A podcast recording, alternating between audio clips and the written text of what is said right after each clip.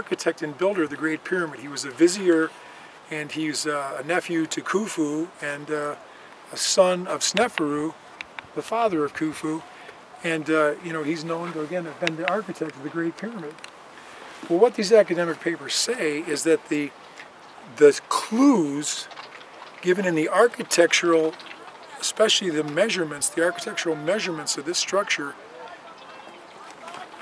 reveal things in the Great Pyramid. That the architect of the Great Pyramid, Hemiunu, was, you know, kind of, I know all about the Great Pyramid because I, I built it, I helped design it.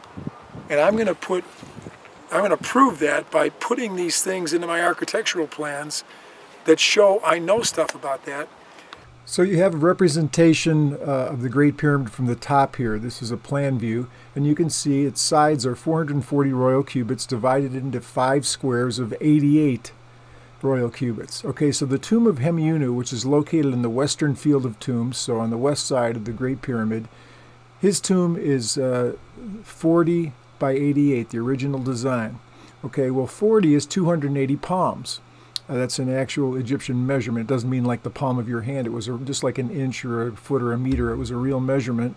And so, uh, again, th- that that sort of uh, channels the Great Pyramid's height because the Great Pyramid's height is 280 royal cubits. So, in the width of his tomb, he's channeling the height. And then, uh, if you take uh, the the length, uh, it's five times 80. If you take five times 88, because the length of his mastaba is is 88 it equals 440. So he seems to be channeling the base, you know, the, of, of, the Great Pyramid. So basically, Hemiunu encodes the base and height of the Great Pyramid in his tomb design.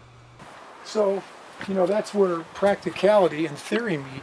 You want to have this theory built on numbers, but you have to have accurate measurements. So you got to be good at the hard science of you know measuring things, getting accurate measurements before you can more get, go to the more esoteric thing about what does that mean?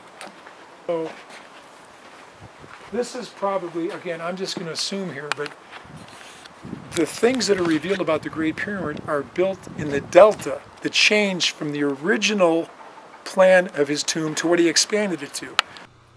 Okay, so the Great Pyramid has eight faces, not four. And this has become known in recent times.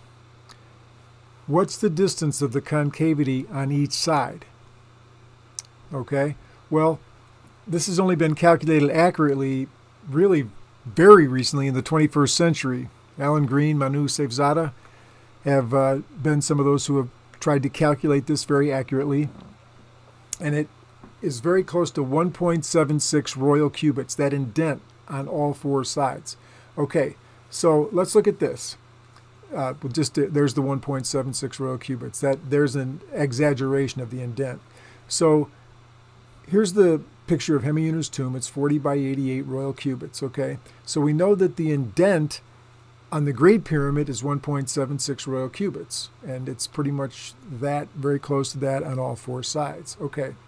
So the tomb of Hemiunu was uh, renovated at one point, and the difference between the renovation and the original is very close to 1.76 royal cubits. So it's obvious that Hemiunu, you know, many thousands of years ago, long before these modern calculations of this little known indent, was saying, I, am the guy that did this. I know something about the Great Pyramid. The Great Pyramid was built, according to Petrie, indicate in a totally separate way than the muons from ScanPyramids, in an architectural hint way Okay, here's, here's a top view of the Great Pyramid, a plan view, and you can see that it's made up of squares, actually 25 squares of 88 royal cubits. So Hemiunu used that to make the base of the Great Pyramid. So it's interesting that Flinders Petrie, the father of Egyptology, noticed that the square area of many of the courses in the Great Pyramid above this base uh, have an, had an integral fraction of 25ths of the area.